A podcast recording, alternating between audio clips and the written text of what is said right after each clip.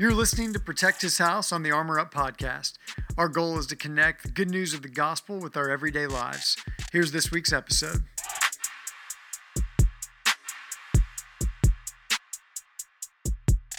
Welcome to this week's episode of Protect His House. I'm Will Washington. Thanks for listening. I want to start by getting you to think about this idea. The more time that you spend with someone, the more you notice the things that they always say. So think about your teachers, your coaches, your friends, even your parents, and think about if when you think of them, if there's a word or an expression or a sentence that they constantly say and go back to. In some cases, it can be funny. You can be like, man, you always say this. In other cases, it can actually be a good thing. Maybe there's a positive message that a coach or a teacher or a parent always goes back to you, and you just remember it when you think of them. This is just true in life. The more time you spend with someone, the more you notice the things that they always say and you remember it. It really sticks with you.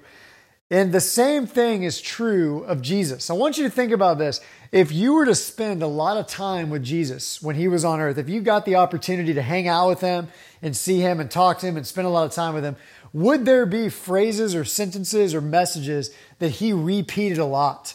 That he consistently went back to. Sure enough, if you read the Gospels, Matthew, Mark, Luke, and John, you would notice that there are things that he says and goes back to all the time. One of those things is a message that he would consistently speak. When he got the chance to preach, there's something that he would say over and over again. You see it in Mark 1, verses 14 and 15.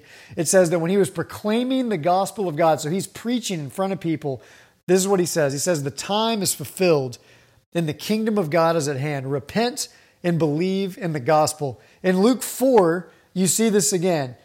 It says that I must preach the good news of the kingdom of God to the other towns as well, for I was sent for this purpose. So he's thinking about this is the purpose that I was sent. I have got to preach this message of the gospel, of the good news of the kingdom. So there's so much there, but I want to focus on this. When he says that he came to preach the gospel, what is he even talking about? If that's his consistent message, we should probably know what he means. Well, gospel means good news. If you translate it, that's literally what it means.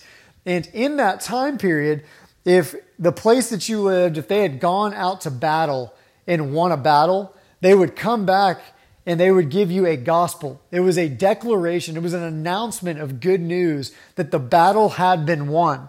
And that good news was supposed to bring great joy and celebration because they were coming to announce that a battle had been won for you. So you get all the benefits of somebody winning a battle for you. So, at the core, what Jesus is declaring is his message is one of good news. It's good news that he won a battle that you and I could not win by dying on the cross for our sins, that through trusting in him, we can have a relationship with God. He won something for us that we couldn't do. It is a declaration of good news, of something that happened in history that changes everything, and that should bring great joy to us. Now, why does that even matter? You might be going, I know that, Will, I've heard that before. You say that a lot. Why does it even matter? Well, as we're getting into a time of school year where things are busy, things are in full swing, here are two reasons I think that matters for us today that we need to be reminded of that. The first is this a lot of us, when we think of Christianity, we think of it as something that we do.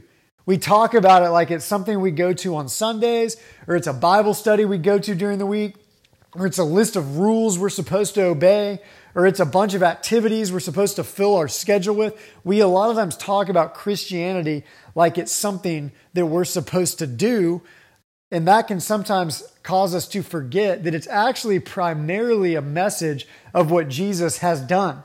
Now I'm going to come back to that, but the second reason that I think it matters for us today is this is that we live in a culture that is constantly telling us that we have to achieve and we have to do and we have to get more done and we have to be better and we have to look good.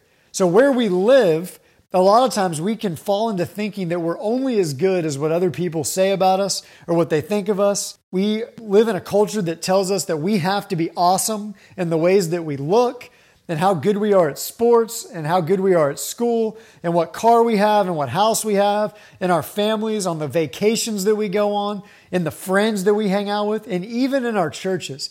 This message of we have to be awesome and we have to achieve is everywhere. It's all over the place and it can really sink into us and how we think. So, in those two reasons, thinking of Christianity as something that we do and living in this achievement, do, busy culture, what Jesus is saying is he's speaking a message that hits us right where we are, reminding us that his primary message is not about something that we do and achieve, it's something that Jesus has already done. If you think about this, there are these bracelets that are really popular, and I love them. I'm not saying they're bad at all, but they're WWJD bracelets. It stands for What Would Jesus Do? And that's an important question. It's an awesome question to go into every aspect of your life and ask, What would Jesus do? But I think what Jesus wants us to do today is this before we ask, What would Jesus do? I think he wants us to first ask, What has Jesus already done? Because the reality of this is when you think about what would Jesus do, he would live and love perfectly. And the truth is that none of us can say that we live and love perfectly. If you were to look at my life over the past week, you would not see perfection in living just how Jesus did and loving just how Jesus loved. But when I look at the cross and I look at the gospel and I look at Jesus, I see that he did something for me that I could not do for myself. And I'm blown away by his love. And what actually starts to happen is my heart changes and I begin to love him and I begin to actually want to live as his disciple in the world in the way that he's calling me to live. That's why in 1 John 4:19 it says we love because he first loved us. And the truth is this, none of us can say that we've lived perfectly for Jesus. What we can say is that Jesus lived perfectly for us.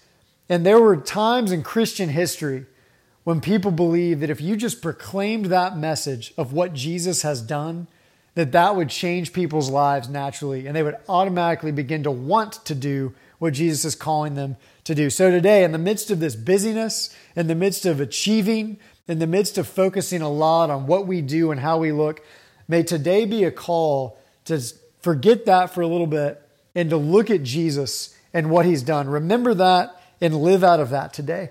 God, we love you. We thank you for your word. We thank you that Jesus' message is one of good news about what he has done for us. I pray that we would rest in his performance today, in his righteousness today, and in his love today, and that everything we do today, Lord, would be living out of that. We pray that in Christ's name.